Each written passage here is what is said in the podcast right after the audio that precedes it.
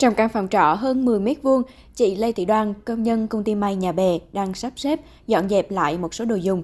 Không có hoa Tết, không trang trí phòng, mọi thứ có sao để vậy. Thức ăn chuẩn bị cho ngày Tết chỉ là một cân thịt, vài quả trứng.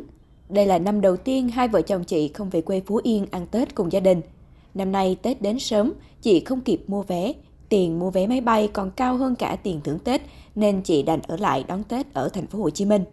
Vừa kể, chị Đoan vừa rơm rớm nước mắt vì thời điểm này, nhiều người đoàn tụ cùng gia đình, còn mình ở lại thành phố, vừa nhớ nhà, nhớ bố mẹ và các em. Năm vừa rồi, nhiều công ty cắt giảm nhân sự, chị Đoan may mắn vẫn có việc làm ổn định. Chị tâm sự, hiện giờ công việc vẫn đều đều, một tháng trung bình thu nhập của chị khoảng 8 triệu.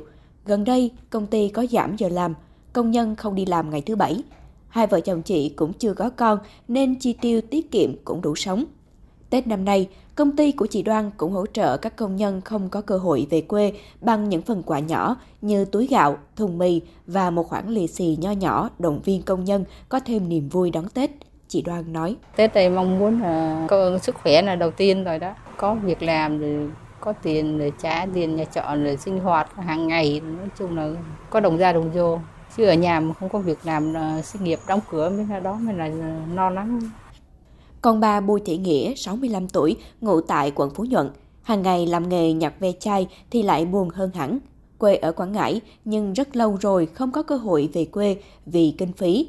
Phần vì ngại với họ hàng vì mình làm lụng bao nhiêu năm, từng ấy thời gian ở thành phố Hồ Chí Minh mà không có tiền để dành.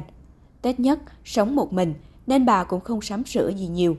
Song bà cũng cảm nhận được niềm vui ngày Tết khi nhận được những món quà do các nhà hảo tâm dành tặng như bánh chưng, bánh mứt và phần lì xì. Thì tôi cũng không biết nói gì, tôi cầu chúc tất cả mọi người được được nhiều sức khỏe. Sức khỏe là vàng mà, vì làm cái gì cũng được, nếu có sức khỏe làm cái gì cũng được. Tất cả nếu làm cái gì trong năm nay được thành công.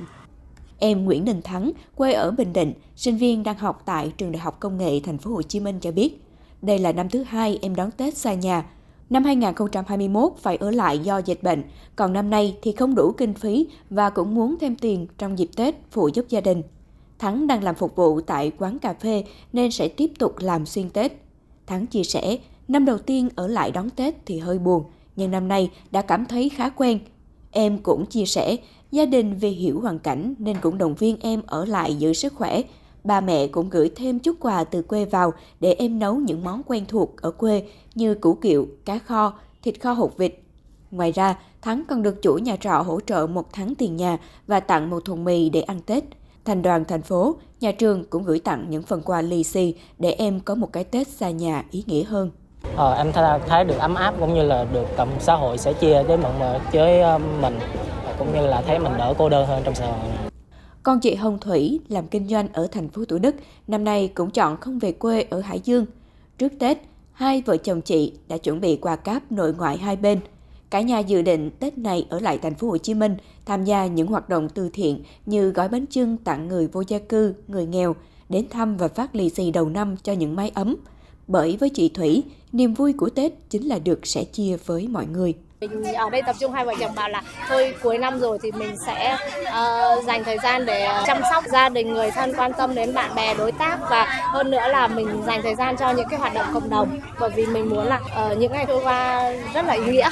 Tuy mỗi người một hoàn cảnh khác nhau, song với những người phải đón Tết xa quê thì ăn Tết ở đâu cũng được, miễn là còn đủ sức khỏe, có một công việc để kiếm thu nhập và có thể sẽ chia sự ấm áp với những người xung quanh để cùng nhau đón một năm mới bình an.